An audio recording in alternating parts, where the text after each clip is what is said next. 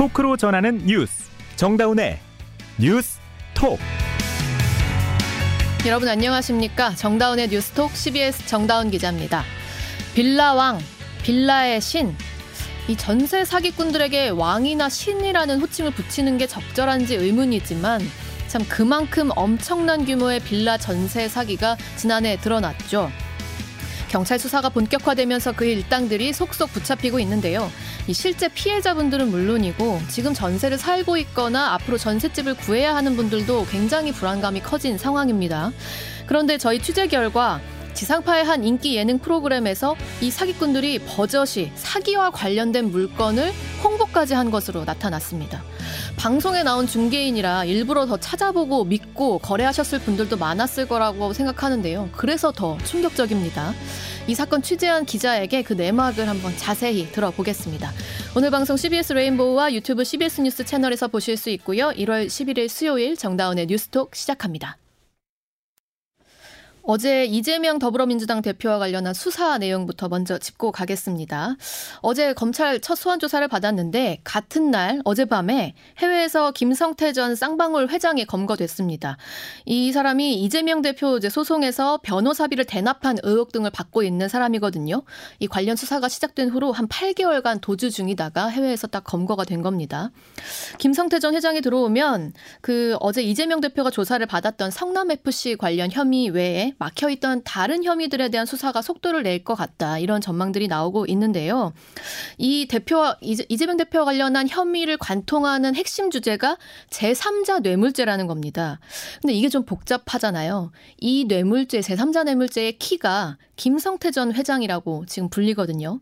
이 부분 어렵습니다. 김중호 법조팀장과 한번 자세히 짚어보겠습니다. 김중호 팀장 어서 오세요. 네, 안녕하십니까. 제가 말하면서도 막 헷갈리거든요. 네, 많이 헷갈리죠. 네. 예, 예. 일단은 김성태 전 쌍방울 회장, 뭐 뉴스에서 본 것도 같은데 뭐 하여튼 어떻게 된 일인지 모르실 수 있으니까 예. 어제 어떻게 붙잡혔는지부터 짚고 한번 가볼게요. 예, 뭐 최근에 뭐 여러 지상파 방송이나 이런 쪽에서도 집중 조명을 하고 네. 또 우리 CBS 같은 경우에는 뭐 좀 오래됐죠? 한 1년 전부터 집중적으로 보았던 인물입니다. 그래서 쌍방울 전 회장이고 현재로는 현 회장과는 뭐 그 경영진에서 아무런 상관이 없습니다. 다만 이제 실질적 소유주가 아닌가 그렇게 추정이 되고는 있죠. 네네. 근데 굉장히 그 소유 구조가 복잡합니다. 순환출자 구조가. 그래가지고 지금 그것을 갖다 내부적인 그 회계 자료를 갖다 다 점검해 보지 않는 이상 지금 쌍방울의 실질적 소유주가 누군지가 지금 불분명해요. 알 수는 없고. 예, 그래서 언론에서는 통상적으로 실질적 소유주가 아니겠느냐 추정되는. 혹은 뭐. 그냥 김성태 전 쌍방울 회장 이렇게 부르고 있죠. 예, 예. 그래서 어쨌든 어제 이제 붙잡혔다는 소식이 전해졌는데 어디서 잡힌 거죠? 예, 정확하게 한국 시간으로 10일 그러니까 어제 오후 7시 50분쯤에 저녁이네요. 네. 그러니까 태국 빠툼타니에 있는 한 골프장에서 현지 경찰 혹은 그 이민국 그게 아직 확실하게 그 확인은 안 되고 있는데 네. 이민국에 의해서 붙잡혔습니다. 그 특정 경제범죄 가중처벌법상 횡령 혐의로 수사를 받고 있었던 지난해 5월 말 검찰이 곧 압수수색을 앞두고 있었는데 싱가포르로 갑자기 출국을 했어요. 그런 다음에 태국으로 거처를 옮겨 뭐 현재까지 약 8개월 정도 됐죠. 도피 중이었습니다. 어제 검거 현장에서는 양선길 현 쌍방울 회장도 같이 있다가 이게 붙잡힌 것으로 이제 전해지고 있고요. 네. 또 태국에 거주하는 교민 한 명도 있었던 것으로 전해졌는데 아마도 이 교민이 이들의 태국 도피를 돕고 있었던 것 아니냐 지금 이렇게 추정이 되고 있습니다. 그러니까 실질적 소유주일 수 있다는 추정을 하셨는데 그래서 이분 지금 뭐 하는 사람인지에 대해서도 간략하게 좀 알아볼까요?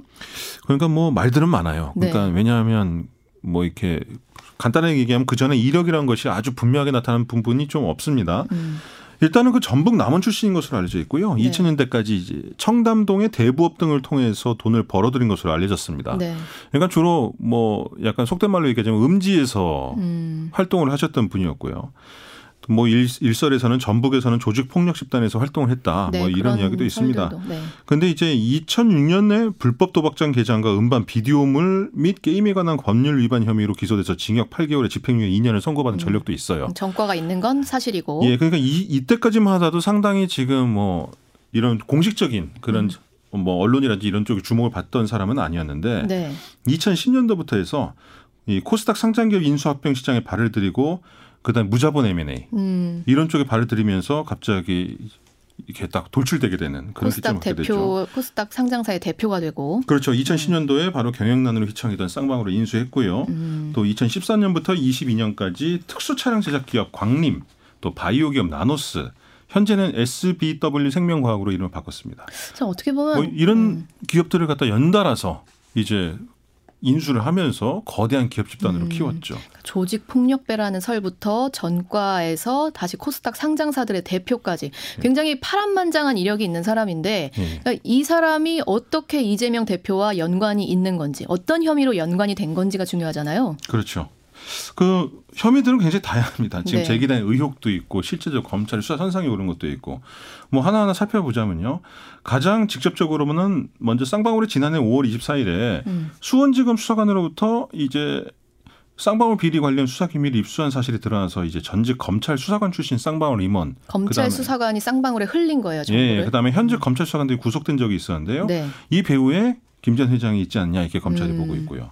또 자본시장법 위반 혐의도 받고 있어요. 그래서 2018년부터 2019년 쌍방울이 발행한 200억 원 전환사채 거래 과정에서 관련 내용을 허위 공시했다는 것인데 결국 쌍방울 관련된 의혹의 가장 핵심이 되고 있는 것이 바로 시비거든요. 전환사채. 예, 이 부분이 뭐냐면 누구에게 오가더라도 현금과 같은 역할을 하면서 흔적을 남기지 않고 거액의 돈을 옮기기 굉장히 좋은 그런 형태이기 때문에 근데 쌍방울이 특정 기간 동안에 이런 전환사채들을 굉장히 많이 발행을 불법적인 했다. 형식으로 많이 발행한 것으로 지금 보이고 있기 때문에 이 부분이 지금 또 주목을 받고 있는 것이고요. 네. 이 과정에서 그럼 또 쌍방울의 배임 혐의를 손해를 끼쳤다 해서 또 배임 혐의도 받고 있고 또 최근에 또 CBS 보도로 또 부각이 됐었죠. 대북 교류 사업과 대북 송금 의혹. 이 부분에서 막 640만 달러라는 거액을 현금으로 바꿔서 밀반출해서 북한에게 넘기지 않았냐. 이런 혐의도 받고 있고요. 근데 가장 지금 대표적으로 말씀하신 부분 중에 하나가 바로 변호사비 대납이죠. 네. 이재명 대표가 경기도지사로 재임 중이던 2018년도에 공직선거법 위반 사건이 있었지 않습니까? 네. 그래서 변호사들을 썼는데 변호사 수임료로 쓴 액수가 너무 작아요. 그런데 알고 봤더니 그때 그 변호를 맡았던 변호사들이 쌍방울의 사회이사로 다 선임이 돼가지고 사실상 쌍방울의 사회이사의 그 임금으로 이런 변호사 비용을 갖다가 대신한 거 아니냐. 대신. 그래서 대납이다. 그래서 이 부분은 지금 현재 검찰 수사가 막혀있는 상황. 왜냐하면 이제 김 전 회장이 해외로 출국했기 때문에 조사가 막히는 상황인데 이것이 확인될 경우에는 검찰이 제3자 뇌물죄 어제 성남FC 사건에서도 정했던 그 혐의를 갖다가 적용할 수도 있는 그런 상황인 것이죠. 네, 그래서 뭐 지금 3자 뇌물죄 이런 부분이 굉장히 주목을 받고 있는 겁니다. 그러니까 자본시장법 위반 혐의와 관련해서 그 전환사채를 발행하면 돈이 들어오잖아요. 그렇습니다. 그러니까 그 돈이 누구를 위해 쓰였는지가 이 제3자 뇌물죄의 핵심이라는 거네요. 결과적으로 간단하게 보시자면 요즘에 이제 현금으로 갖다가 예를 들어서 이제 검은 돈 요구할 때 현금이 가장 꼬리를 잡히지 않긴 하는데 대규모 현금을 갖다가 인출하거나 드러나게 되면 그게 또 FIU나 이제 금융당국에 있어서 또 포착이 되니까요. 네네. 그런 부분을 피할 수 있는 가장 적절한 형식이 바로 전환사채 CB다라고 볼 수 있는 겁니다. 그럼 이 CB를 갖다 발행하는 과정 이런 것들은 그러니까 굉장히 빈번하게 쌍방울이 CB를 만들어냈는데 그게 정말 경영적인 자금 조달의 목적이었냐 아니라고 보는 거죠. 의지많은 쪽에서는. 그래서 그 부분을 갖다가 지금 이제 수사기관에서 수사를 하고 지금 확인을 하고 있는 겁니다. 그러니까 우리가 그냥 뇌물죄를 생각하게 되면 내가 이 사람한테 바라는 게 있어서 이 사람한테 직접 돈을 주는 그런 형태를 생각하는데 제3자 뇌물죄는 하나의 쿠션이 더 끼기 때문에 굉장히 복잡한 거잖아요. 그렇죠. 그러니까 쌍방울이 뭔가 이재명 대표에게 바라고 우리가 변호사비를 대신 내줬습니다라는 게 김성태 전 회장의 입을 통해 나오게 되면 그렇습니다. 그러면 판이 좀 달라지는 거겠네요. 그렇습니다. 그 3자 뇌물죄에서 좀 헷갈리시는 분들이 많은데요. 3자 뇌물죄 중요한 건 뭐냐면 그 돈을 누구에게 줬는지 그다음 어떤 목적으로 쓰였는지 용처 자체는 전혀 문제가 되지 않습니다. 그러니까 예를 들자면 불우이웃을 돕기 위해서 돈을 줬다고 한다고 하더라도 죄가 될 수 있어요. 어떤 경우에 돈을 준 목적이 어떤 불법적인 청탁을 주고 그 청탁에 대한 대가로 돈을 준 것만 줬느냐 안 줬느냐 그게 중요한 겁니다. 아 그렇군요. 그러면 그 돈을 대신 누구에게 줬는지 아니면 어떤 목적으로 줬는지는 그것이 아무리 사회적으로 좋은 목적이라고 하더라도 이거는 죄가 성립이 돼요. 왜냐하면 이게 공무원들이지 않습니까? 네. 공무원들에게 어떤 대가성을 가지고 이런 이권 같은 걸 갖다 청탁을 받아들이게 되면 예를 들어서 성남시에 아주 큰 사업을 하는데 세 개의 비슷한 조건이 있는 기업들이 그 응시를 했는데 만약에 이 부분을 갖다 성남FC에다가 기부금을 한 액수대로 만약에 선정을 한다. 이런 것들이 만약에 인식이 바뀌게 되면 어떻게 되겠습니까? 엄청난 공정성의 문제가 생겨 큰 혼란이 생기는 거거든요. 그렇군요. 자, 이렇게 중요한 키를 가지고 있는 김성태 회장. 그래서 언제 국내로 들어옵니까? 그거는 아직 좀 불분명한 점이 많습니다. 왜냐하면 일단은 태국 현지에서 법적 절차를 거쳐야 되는데 네. 어쨌든 지금 전문가들이 보기에는 예상보다 빨리 들어오거나 아니면 예상보다 굉장히 늦어지거나. 늦을 수 있다. 왜냐하면 이런 불법 체류 혐의로 돼서 되는 이제 처리가 되는 것인데 이게 즉각적인 추방이 될 수도 있고 아닐 수도 있거든요. 만약 소송까지 가게 된다면 굉장히 늦어질 수도 있습니다. 이 부분은 좀 지켜봐야겠습니다. 네, 네 여기까지 듣죠. 김종호 법조팀장이었습니다. 네, 감사합니다. 여러분은 지금 뉴스다운 뉴스 정다운의 뉴스톡을 듣고 계십니다. 앞서 말씀드렸는데요. 최근 일명 빌라왕, 빌라의 신 등 이 작정한 전세 사기꾼들로 인한 피해가 굉장히 크게 보도가 됐습니다. 지금 실제 피해자분들은 물론이고 전세 살고 있거나 전셋집 구해야 하는 분들도 너무 관심이 크실 것 같아요. 근데 어떻게 그렇게 광범위하게 사기 행각을 벌일 수 있었을까? 여러 원인들이 지목이 되고 있는데 특히 저희 취재 결과 이 빌라왕 사기꾼 중에 한 명이 부동산 관련 유명 TV 프로그램에 출연하면서 사기와 관련 있는 물건까지 홍보한 것으로 확인이 됐거든요. 자, 더 충격적입니다. 이 사건 취재한 사회부 서민선 기자 만나보겠습니다. 어서 오세요. 네, 안녕하세요. 자, 언론에 나오는 빌라왕들이 굉장히 많잖아요. 오늘 소개해 주실 빌라왕은 누굽니까? 아, 네, 그 서울시 도봉구, 강북구, 중랑구 등 동북부 지역을 중심으로 활동한 31살 이모 씨인데요. 네. 서울경찰청 금융범죄수사대에서 수사에 착수해서 일당 8명을 검거하고 이중 주범인 이 씨만 현재 구속이 된 상황입니다. 네. 예, 이 씨는 2018년 9월부터 올해 4월까지 약 3년 7개월 동안 총 413채의 빌라를 소유하면서 임차인 118명으로부터 보증금 312억 원을 편취한 혐의를 받고 있는데요. 네. 수사 결과 이 413채 전체가 이 씨 명의로 돼 있었습니다. 근데 전부 이른바 깡통 전세로 확인이 됐습니다. 그러니까 3년 7개월 사이에 빌라 400여 채를 소유했다. 그러면 단순 계산해봐도 한 3, 4일마다 집 한 채씩 산 거거든요. 네, 그렇죠.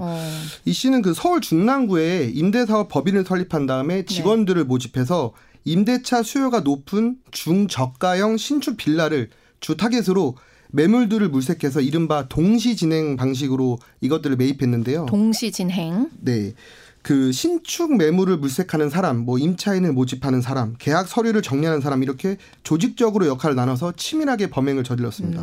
방금 말씀해 주신 동시 진행이라는 수법, 이게 전세 사기에서 굉장히 흔히 쓰인다는데 이거 무슨 말입니까? 아, 네. 그 전세 계약이랑 매매 계약을 동시에 진행하는 것을 말하는 건데요. 네네. 쉽게 말하면 매수인이 전세를 끼고 부동산을 매입하는 겁니다. 전세입자로부터 받은 보증금을 그대로 매매 대금으로 사용해서 매도인에게 주는 건데요. 전세금 받자마자 바로 매도인에게. 네, 그렇죠. 예를 들어 빌라 시세가 2억 원이라고 가정하면 네. 그 시세대로 2억 원짜리 전세를 놔서 전세입자가 들어오면 이때 받은 전세 보증금 2억 원을 그대로 빌라 판매자에게 전달한 다음에 네. 그 빌라 명의를 이제 매수인으로 바꾸는 그런 방식입니다. 전세 세입자는 갑자기 주인이 바뀐 걸 모르는 거네요? 네, 그렇죠. 아. 그래서 이렇게 하면 매수인은 돈 한 푼 없이 전세입자의 보증금만으로 빌라를 사는 건데요. 그렇겠네요. 그래서 무자본 갭투자라고도 불립니다. 근데 이게 전세가 계속 오르면 문제가 없는데 지금처럼 고금리 상황이 발생해서 전세 가격이 떨어지기 시작하면 그때부터 문제가 발생합니다. 네. 후에 들어오는 전세입자의 보증금이 전에 있던 전세입자의 보증금보다 많아야 되는데 만약에 적으면 그 차이만큼 집주인이 이제 뱉어내야 되잖아요. 그렇죠. 네. 그럼 결국 집주인은 전세입자에게 보증금을 돌려주지 못하고 돈이 없다. 그러면서 이제 버티게 되는 겁니다. 네. 그러면서 보증금을 떼먹게 되는 건데요. 이 씨도 이런 식으로 빌라 413채 총 312억 원 상당의 보증금을 편취한 거죠. 와, 너무 답답하실 것 같아요. 피해자들은. 네. 그죠. 근데 다만 이 보증금들이 이 씨에게 최초 빌라를 매도한 사람들에게 다 넘어가는 방식이거든요. 그래서 실제 이 씨의 주머니로 들어간 돈은 스스로 명목으로 받은 돈을 제외하고는 별로 없는 상황입니다. 그래서 이 빌라왕 배후에 최초 빌라를 판매한 건축주나 분양대행업자가 있는 거 아니냐 이런 말들이 나오고 있고 예, 현재 경찰도 이를 지금 들여다보고 있습니다. 그러니까 이 씨는 사실상 바지 사업자일 수 있다는 거죠. 네, 그렇죠. 자, 문제는 이런 사기가 지상파 부동산 관련 예능 프로그램에서 굉장히 인기 프로그램이었더라고요. 되게 버젓이 정상적인 물건처럼 소개가 됐다는 거예요. 이 씨가 직접 출연한 거죠? 네, 그렇습니다. 일반인 의뢰인이 나와서 몇 가지 조건을 얘기하면 그에 맞는 부동산 매물을 이 연예인 출연자들이 찾아서 추천해준다는 형식의 부동산 매물 소개 프로그램인데요. 네. 방영한 지 약 4년 정도 된 인기 프로그램입니다. 근데 2019년 5월 19일에 이 씨가 해당 회차에 출연해서 한 부동산을 안내했는데요. 네. 이 씨가 해당 방송에 나왔다는 정보를 저희가 입수한 다음에 취재진이 해당 빌라 전체의 등기부 등본을 한번 떼봤습니다. 그때 방송에 나온 그 빌라를 다 떼보셨군요. 네, 그렇죠. 그중에 한 빌라만 방송에 나온 건데, 한 채만 방송에 나온 건데요. 네네. 근데 그 빌라의 다른 층에 있는 또 다른 부동산이 방송 전부터 이 씨의 소유였습니다. 아, 그 건물 전체에서 한 채만 이제 방송에 나왔고, 네. 그 같은 건물에 있는 다른 곳이 이 씨 소유였다. 네, 그렇죠. 근데 그때가 이미 전세 사기 범죄를 저지르던 도중이었거든요. 아, 네. 그래서 그 현재 그 부동산은 그 이 씨가 그러니까 세금을 체납해가지고 국가에 압류가 됐고, 네. 현재 그 세입자든 보증금을 돌려받지 못해서 피해를 입은 그런 상황입니다. 실제 피해가 발생했군요. 네. 그러니까 전세 사기 범죄가 진행되던 도중에 부동산 관련 TV 프로그램에 나왔고, 그 본인이 소유하고 있는 부동산과 관련 있는 매물을 직접 방송에서 홍보까지 한 셈이네요. 네, 그렇습니다. 너무 큰 문제인데요. 네, 특히 해당 회차의 주제가 의뢰인이 숲세권 전세집을 구한다, 뭐 이런 컨셉이었거든요. 그래서 전세 사기를 치고 있던 이 씨에게는 최적의 홍보 프로그램이 된 셈인데요. 네네. 방송이 나간 다음에 온라인상에서는 해당 빌라에 대한 홍보성 글들이 쏟아졌습니다. 자연스럽게 빌라 전체가 다 홍보가 되는 셈이고, 이 씨가 소유한 부동산도 함께 홍보가 되는 효과를 봤는데요. 네. 그 이 씨는 방송에 출연했던 본인의 모습이랑 출연 연예인들과 함께 찍은 사진을 본인 SNS에 올린 다음에 이후 이뤄진 전세 사기 범행에서 본인 홍보 용도로도 사용했습니다. 아. 그래서 방송을 통해 인지도, 신뢰도를 다 높인 다음에 전세입자 들에게 계속해서 추가 범행을 저지른 셈입니다. 아니, 프로그램 제작진은 사전에 검증을 못한 건가요? 방송사 어떤 입장이에요? 네, 그렇죠. 최소한 그 소개되는 빌라가 이를 중개하는 사람과 관련이 있는 건 아닌지, 이런 것들을 한 번이라도 검증했더라면 하는 그런 아쉬움이 있는데요. 네네. 방송사 측은 저희 취재가 시작되니까 이 씨가 출연했던 사실은 맞다면서도 전세 사기 사건에 연루됐다는 사실을 처음 알았다. 예, 그런 입장입니다. 현재 저희 기사가 보도된 후 이 씨가 출연했던 회차에 다시 보기가 중단된 상황입니다. 그러니까 물론 전세 사기 연루 사실까지는 방송사가 몰랐을 수 있어요. 그런데 그 방송의 대상이 됐던 빌라와 그 출연자 이 씨의 소유 관계 같은 거는 등기부등본 떼보면 쉽게 알 수 있는 거잖아요. 네. 그러니까 뭐 예를 들면 주식 투자 방송에서도 그 출연하는 전문가가 본인이 미리 주식을 매집해두고 그 주식에 호재가 있는 것처럼 홍보를 해서 말하면 이거 법에 저촉되잖아요. 네, 그렇죠. 그러니까 그런 확인 정도는 할 수 있었던 것 같은데 이거 네. 문제가 되는 거 아닌가요? 아, 네. 그 말씀하신 대로 공인중개사가 본인 매물을 방송에서 소개하는 건 문제가 됩니다. 근데 그 이 씨가 그 실제 신분이 공인중개사가 아니고 공인중개사의 업무를 단순 보조하는 중개보조원 신분이었거든요. 네네. 방송에서도 그렇게 소개가 됐는데 이 공인중개사법에 따르면 공인중개사는 의뢰인과 직접 거래를 하거나 본인이 소유한 매물을 홍보하거나 알선해서는 안 돼요. 네. 중개보조원도 마찬가지거든요. 근데 방송에서 이 씨가 본인이 직접 소유한 거를 홍보한 건 아니기 때문에 이거를 뭐 엄밀하게 법에 저촉된다고 보기는 어려울 것 같습니다. 근데 뭐 당장 위법하다 말하기는 어려워도 미디어 윤리 관점에서 문제가 분명히 있을 것 같거든요. 특히 이분이 공인중개사도 아니고 중개보조원인데 TV에서 좀 신뢰할 만한 전문가로 나온 거잖아요. 이건 문제가 없습니까? 아, 네. 이게 중개보조원이 공인중개사협회에서 동영상 강의 4시간만 수료하면 자격증을 취득할 수 있는데요. 네. 이후 별도의 시험이나 연수가 없어서 그 주무부처인 국토부 차원의 현장 감사도 제대로 이루어지지 않고 있는 상황입니다. 관리 감독이 제대로 이루어지지 않고 있는 건데요. 네. 참, 이 씨 말고 다른 사례도 있습니까? 아, 네. 빌라 총 1,139채를 소유하면서 세입자 수백 명의 전세보증금을 가로챈 혐의로 경찰 수사를 받다가 숨진 채 발견된 40대 빌라왕 김모 씨도 약 10년간 중개보조원으로 활동해온 것으로 확인됐습니다. 앞서 이 씨와 김 씨 모두 중개보조원을 하면서 무자본 개투자 방식을 채택했고 결국 빌라왕까지 이르게 된 거죠. 약간 규제 공백이 좀 장시간 지속되면서 이렇게 큰 피해로 드러났다. 이렇게라도 말할 수도 있을 것 같습니다. 네. 네, 서민성 기자 계속 취재 부탁합니다. 네, 감사합니다. 이 시각 보도국입니다. 중국이 한국과 일본에 대한 단기 비자 중단에 이어 중국을 경유하는 한일 국민에 대한 비자 면제도 중단했습니다. 중국 이민관리국은 최근 소수의 국가에서 중국 국민에 대한 차별적 입국 제한 조치를 시행함에 따라 중국 경유 비자 면제와 도착 비자 발급도 중단한다고 밝혔습니다. 윤석열 대통령은 상대방 선의에 의존하는 평화는 가짜 평화로 지속될 수 없다고 밝혔습니다. 윤 대통령은 오늘 국방부 업무보고 자리에서 대한민국의 자유와 평화를 위협할 경우 언제라도 자위권을 행사할 수 있는 준비를 갖추라고 강조했습니다. 지난해 말 특별 사면으로 출소한 김경수 전 경남지사가 오늘 약 2년 만에 문재인 전 대통령을 예방했습니다. 김 전 지사는 오늘 오후 2시 경남 양산 평산마을 문 전 대통령 사저를 비공개로 찾았는데 설을 앞두고 새해 인사차 문 전 대통령을 예방했다고 밝혔습니다. 헬로윈 참사 유가족협의회와 시민대책회의가 경찰 특수본이 최종 수사 발표를 앞두고 꼬리 자르기로 수사를 끝내려고 한다며 윗선에 대한 철저한 수사를 촉구했습니다. 이들은 기자회견을 통해 사전 대비 미흡과 참사 발생 대응 부실 책임을 물어 이상민 행정안전부 장관과 윤희근 경찰청장, 오세훈 서울시장 등 윗선 수사를 해야 한다고 요구했습니다. 이 시각 보도국이었습니다.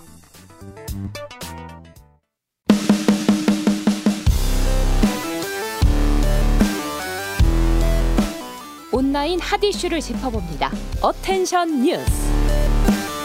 어텐션 뉴스 김동빈 기자 어서 오세요. 네, 안녕하세요. 네, 오늘 가져온 소식 뭔가요? 네, 첫 번째 소식은 면접에서 춤춰봐라 정신 나간 신협입니다. 면접에서 춤을 추라고 했다고요? 네, 아직도 이런 곳이 있다니 정말 믿어지지가 않는데 그러게요. 지난해 2월 전주 상진 신협 최종 면접에 참여한 여성 응시자 A씨는 면접위원들로부터 키가 몇이냐 땡땡과라서 예쁘네 등 직무와 관계없이 없는 외모 평가 발언을 들었다고 합니다.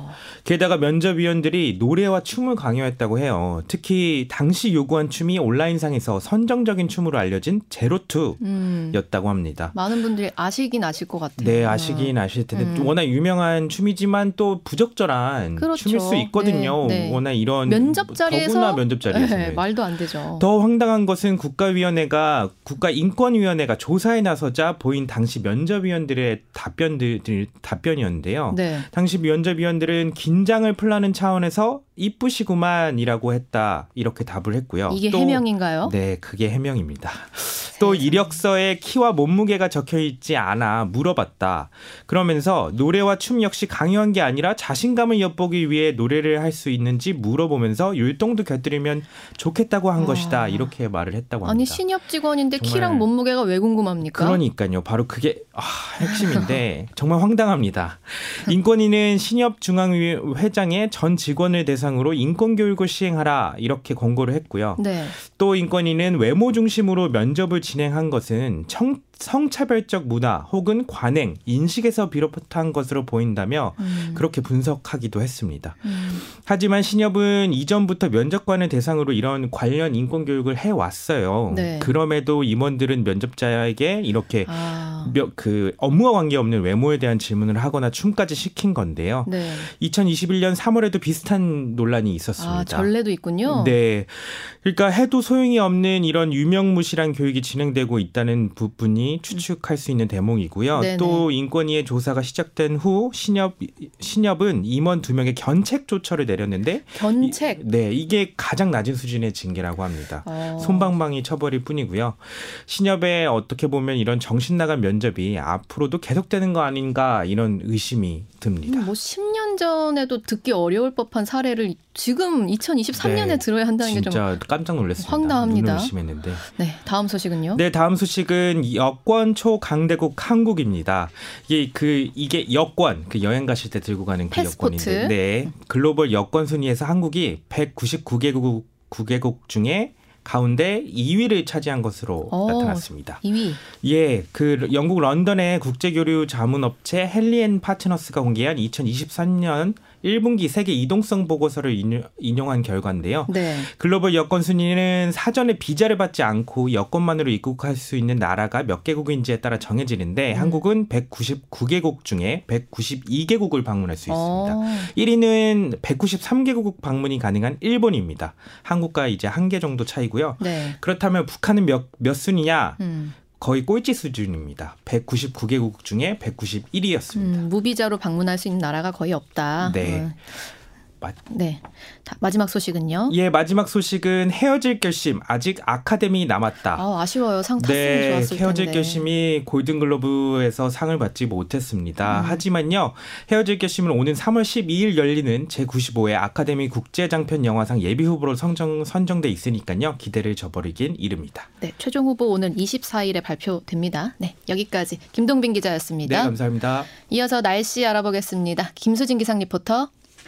네, 한겨울 속에 때이른 봄이 찾아온 듯 연일 온화한 날씨가 계속되고 있습니다. 오늘도 강릉과 울진의 한낮 기온이 16도, 서울도 9.2도까지 올라서 평년 기온을 7.6도가량 크게 웃돌았는데요. 내일은 오늘보다도 더 따뜻하겠습니다. 다만 대기 정체가 길어지면서 오늘 밤과 내일 수도권과 충청, 전북권을 중심으로 공기질이 좋지 않을 것으로 보여서 호흡기가 약하신 분들은 더욱더 주의하셔야겠습니다. 이런 가운데 내일부터 주말 주일까지 미세먼지를 씻어주고 건조함을 달래줄 비나 눈 소식이 있는데요. 내일 오후 제주와 호남을 시작으로 밤에는 전국 대부분 지역으로 비가 점차 확대되겠고 이후 주일까지 비나 눈이 내렸다 그쳤다를 반복하겠습니다. 한편 내일 아침 기온은 서울 0도, 원주, 청주, 대구, 영하 2도, 광주 2도로 출발해서 한낮 기온 강릉 17도, 광주, 부산 16도, 대전 15도, 서울 12도의 분포로 3월 하순에 해당하는 초봄 날씨를 보이겠고요. 이번 비나 눈이 그치고 난 뒤 다음 주에는 다시 추워질 것으로 전망됩니다. 날씨였습니다. 지난해 복권 판매액이 6조 원을 돌파해서 역대 최대치를 경신했다고 합니다. 기획재정부 발표에 따르면요. 복권 판매액이 6조 4천억 원이 넘어서 전년보다 7.6%나 증가했다고 하거든요. 이게 평범하게 직장 다니면서 월급 받고 또 가게 운영하면서 생활비 버는 걸로는 만족스럽지가 않고 살기가 팍팍하다. 이런 걸 드러내는 증거가 아닌가 싶어서 좀 씁쓸하기도 합니다. 오늘 정다운의 뉴스톡이 준비한 소식 여기까지입니다. 고맙습니다.